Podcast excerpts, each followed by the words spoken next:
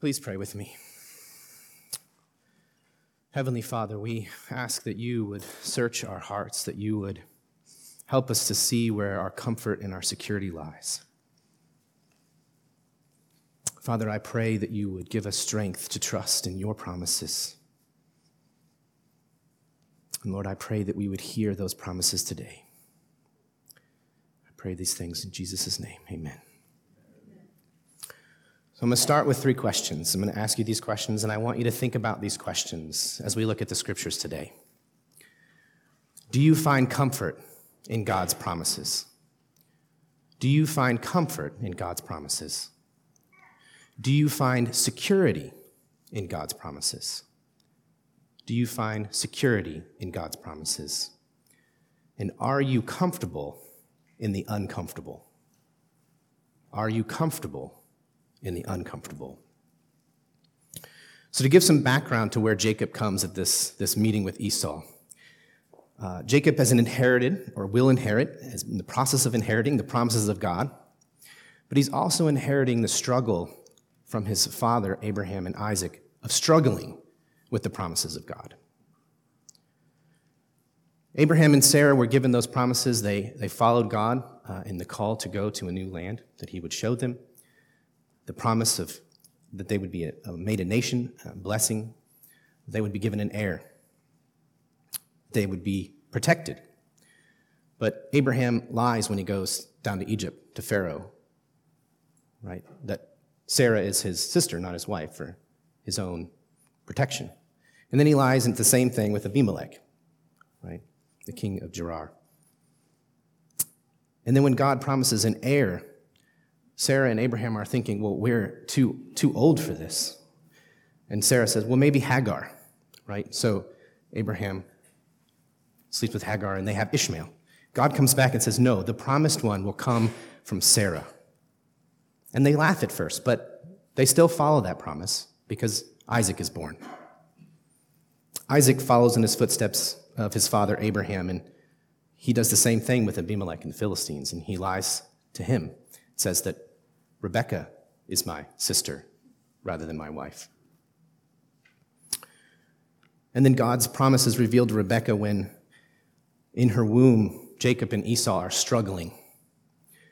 They're struggling, and she asks, Why is this? And he says, There are two nations warring within you, and the older will serve the younger. The older will serve the younger. Jacob is born in struggle. He comes out holding the heel of his brother Esau, and they name him Jacob. He cheats, he tricks. And this comes true as the promises are given to Rebekah, but the family knows this. We, we know that Isaac loves Esau and Re- uh, Rebekah loves Jacob. And each one of them are working to fulfill the promises of God in the ways they want them to be fulfilled. Jacob tricks Esau out of his birthright. Jacob then steals the blessing as he tricks his father into blessing him instead of Esau. It's almost as if Jacob understands the promises, but he feels he has to make the promises come true. He's like competing with God to make his promises come true. We do this sometimes too. We have been on the side of broken promises. So we feel like we have to control to make sure that that promise that's been given to us is fulfilled. Sometimes we do this for our good at the expense of others. Sometimes we have good intentions. But for Jacob, as he, he steals the birthright and he steals the blessing, he realizes Esau does not find favor with Jacob in this. He's not okay with this. So he flees from Esau. Rebekah tells him to go to her brother Laban. And on his flight from Esau, this is the first time he, he, that we read that he receives, he, he meets God.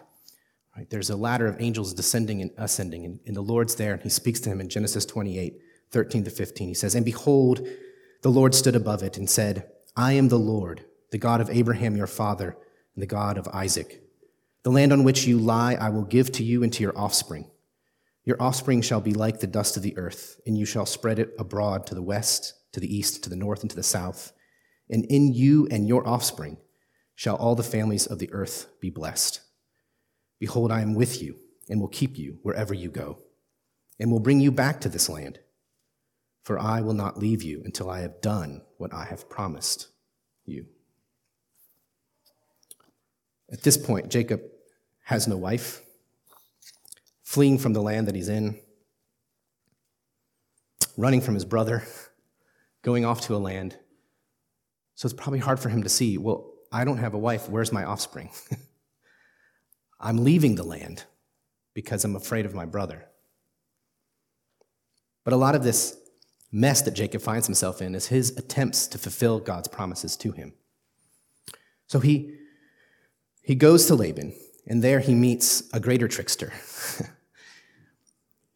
he meets with Rachel at the well, and he wants to marry her. He finds her beautiful. And Laban says, Yes, you work for me seven years, and you can, you can marry her. So he works for seven years. And then it's Leah that he marries.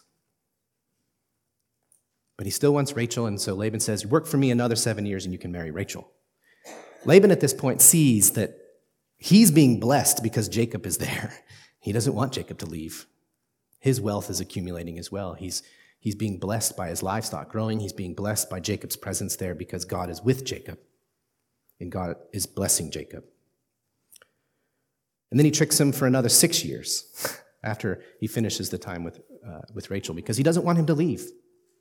So, six more years he works for Laban. And finally, finally, Jacob decides that we need to go. God comes to him in Genesis 31 3 and says, Then the Lord said to Jacob, Return to the land of your fathers, and to your kindred, and I will be with you. So he knows God's telling him to go back now. But instead of telling Laban, God has told me I need to return, I'm going to go, he flees. He, he tricks Laban in fleeing, right? And Laban comes after him, right?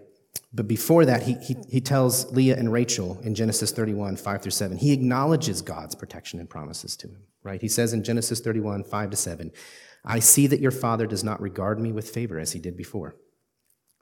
But the God of my father has been with me. You know that I have served your father with all my strength, yet your father has cheated me and changed my wages ten times. But God did not permit him to harm me. He says the same thing basically when Laban comes, except in harsher words, especially after Laban does not find the household gods that Rachel stole. He's, he's harsh with him. He says, You have done these things to me, but my God has protected me. Now Jacob comes back, and, and it's almost like he's hit with it again. Ah, oh, Esau's here. I fled from Laban, but now I'm back to where I began before I crossed over and fled from Esau. And he's thinking to himself, all right, well, I will send a party out to Esau. I will let him know that God has blessed me. I have livestock. I have servants now. I have all I need. I'm not here to steal anything else from you, right? I'm not going to take anything more from you. Jacob is still trying to, to assure that promise of protection, right? He sends them messengers to Esau to tell them that. The messengers come back, though, and they say, We came to your brother Esau and he is coming to meet you. And there are 400 men with him. There are 400 men with him. Then Jacob was greatly afraid and distressed. He divided the people who were with him and the flocks and the herds and camels into two camps, thinking if Esau comes to one camp and attacks it, then the camp that is left will escape. So he's still trying to think how, how can I protect myself? How can I fulfill God's promise that he's given to me? Well, I'll divide two camps and at least maybe we'll make one sacrifice. but we'll still have one camp. We'll have one, one blessing. But as he's thinking about this, he prays right after this. This is not in your bulletin, but uh, this is his come to Jesus moment, in a sense, right? And Jacob says, O God of my father Abraham and God of my father Isaac, O Lord, who said to me, Return to your country and to your kindred, that I may do you good. I am not worthy of the least of all the deeds of steadfast love and all the faithfulness that you have shown to your servant. For with only my staff I crossed this Jordan, and now I have become two camps. Please deliver me from the hand of my brother, from the hand of Esau, for I fear him, that he may come and attack me, the mothers with the children. But you said, Surely I will do good, do you good, and make your offspring as the sand of the sea, which cannot be numbered for multitude. He remembers the promises and he realizes all I have is the promises. All I have is the promises. I'm now uncomfortable. I'm now uncomfortable. Am I going to be comfortable in being uncomfortable? Will my comfort be in God's promises? Will my security be in God's promises? Will I let the Lord show me the path that I should take here? So he thinks again and he thinks, well, I have two camps. Well, maybe if I take out some of these and offer them as a gift to Jacob, maybe as a restoration of our, our relationship, maybe we can reconcile. And as he's doing this, he then also takes his wife and his children and he takes them from both camps and they, he separates them again. Just as plan C, maybe, right? Keep them away so if one of the camps is attacked, it doesn't matter which camp they're in, the camp will be lost, but my, my wife and my children will be, will be safe because they are my offspring. God has said my offspring will be descendants like the sand of the sea. If I lose all my children and my wives, I will not have that. So, how do I keep that secure? How do I protect that? So, as he's thinking about this, the same night that he makes this plan, and he takes his wives and his children, his two female servants, it says Jacob was left alone, and a man wrestled with him until the breaking of the day. When the man saw that he did not prevail against Jacob, he touched his hip socket, and Jacob's hip was put out of joint as he wrestled with him. Then he said, Let me go, for the day has broken. But Jacob said, I will not let you go unless you bless me unless you bless me. Jacob realizes that this isn't just uh, any man. Because if it was just any man, why would it matter if that man blesses him? And he said to him, What is your name? And he said, Jacob. Right? Jacob's remembering, he cheats, he tricks. Then he said, Your name shall no longer be called Jacob, but Israel, for you have striven with God and with men and have prevailed. You are no longer he cheats, he tricks, but you are he strives with God, or God strives for you. His blessing is his name change. His blessing is his name change. God is recognizing that he's striving with him, and he's telling him, Look, in your weakness, I have touched your hip. You, have, you are weak, but you are wrestling. You are wrestling with me now. My promises I will fulfill. You don't need to fulfill my promises. And whatever you did, whatever you do, you cannot break my promises to you. You cannot break my promises to you. And we know the rest of the story. When Esau comes, the gift that he offers, he doesn't receive. He says, The Lord has blessed me as well. I'm just happy to see you. They hug. But we still know Jacob's a little skeptical because he never goes to visit him in Seir after he, he tells him he will come to see him. This is what Jesus is talking about in the parable as well, in striving with God. Because oftentimes we know the promises of God, but what we see in front of us does not look like those promises are being fulfilled. And so at the beginning of the parable, before he tells them the parable of the persistent widow, he says, And he told them a parable to the effect that they ought always to pray and not lose heart. Always to pray and not lose heart. Jesus then is an example of this in the Garden of Gethsemane. He knows what's the next day. Just as Jacob was wrestling with that man, knowing that the next day I will need to meet Esau, and there's no way I'm sleeping tonight, even if this guy didn't come to wrestle with me. We all know that that expectation of the next day, that big project, that big expect, that confrontation, whatever that next day, and it's difficult to sleep that night before. But how do we spend that night? When Jesus is in the garden, he spends that night in prayer. He comes to God. He comes to God. Here, listen from Luke 22 to 40, 46. And when he came to that place, he said to them, his disciples that were with him, Pray that you may not enter into temptation.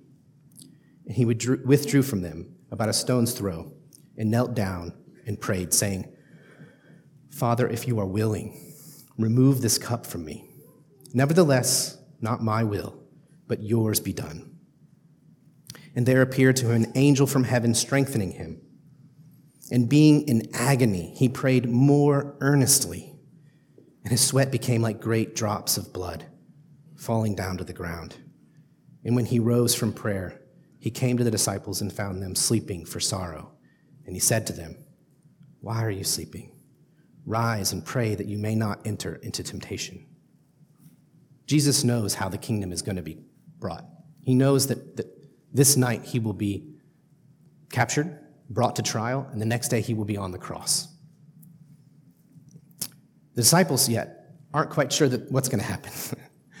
but they know the kingdom needs to come and they know that Jesus is bringing it.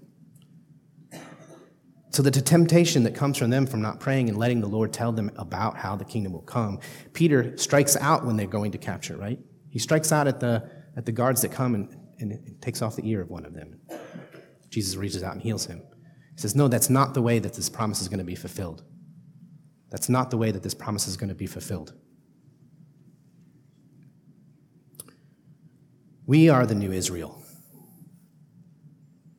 And we strive with God. We wrestle with God in prayer, asking Him to give us justice, just as the widow wrestled with the unrighteous judge. And Jesus says, Hear what the unrighteous judge says. He said, Though I neither fear God nor respect man, yet because this widow keeps bothering me, I will give her justice, so that she will not beat me down by her continual coming. Hear what the unrighteous judge says. And will not God give justice to his elect? who cry to him day and night? Will he delay long over them? I tell you, he will give justice to them speedily.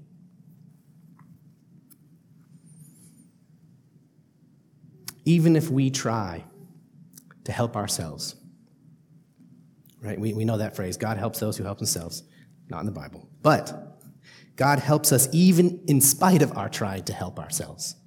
Even when we try to make the promises come true, God still has that promise, and He will help us. His promises are not changed by our actions.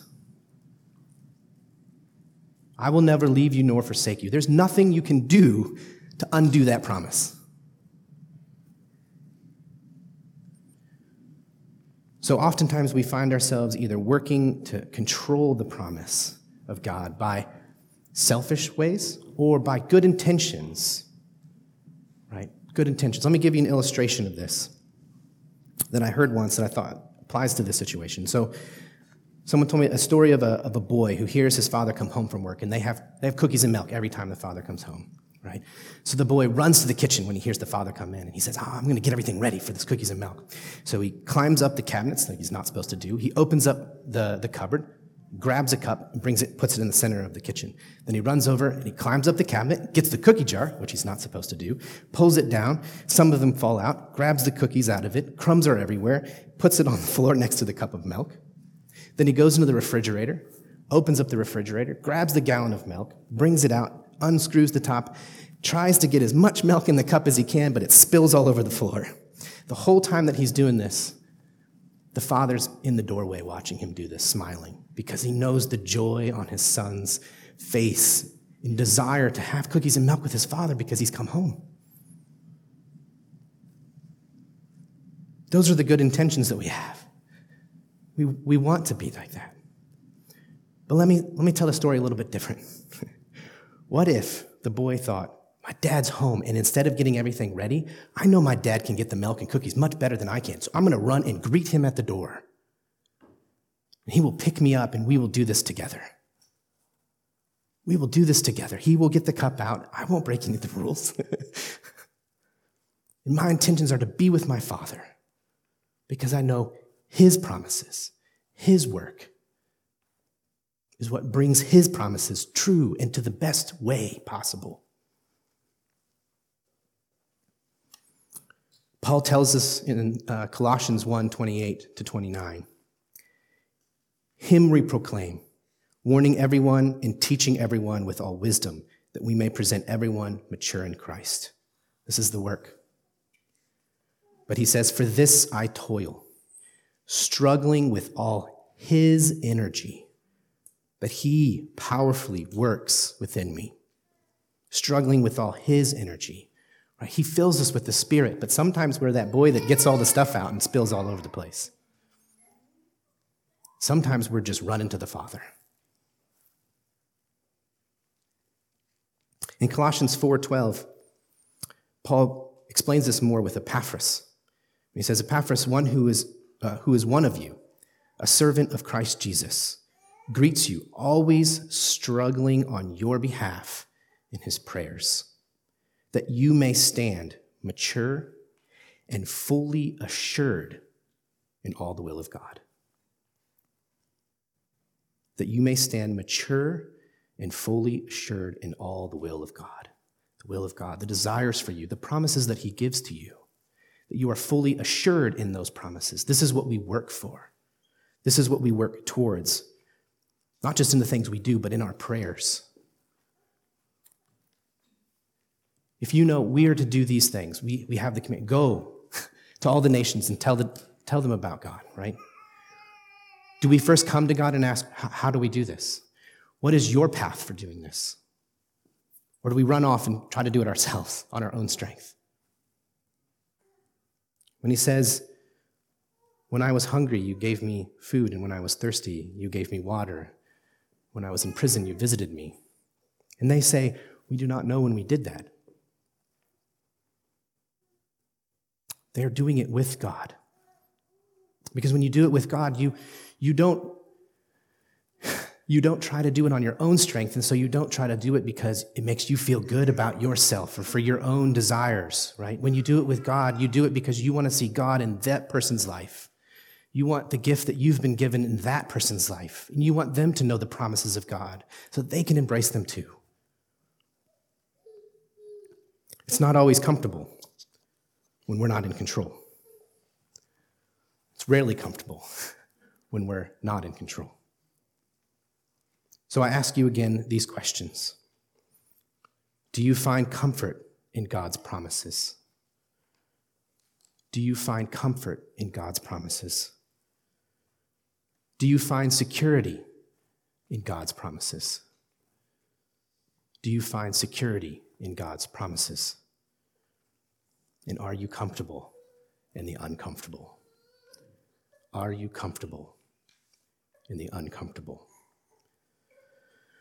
Heavenly Father, we pray that you would give us comfort in you and in your promises. And Father, I pray that when we do not know what we are to do, we would ask.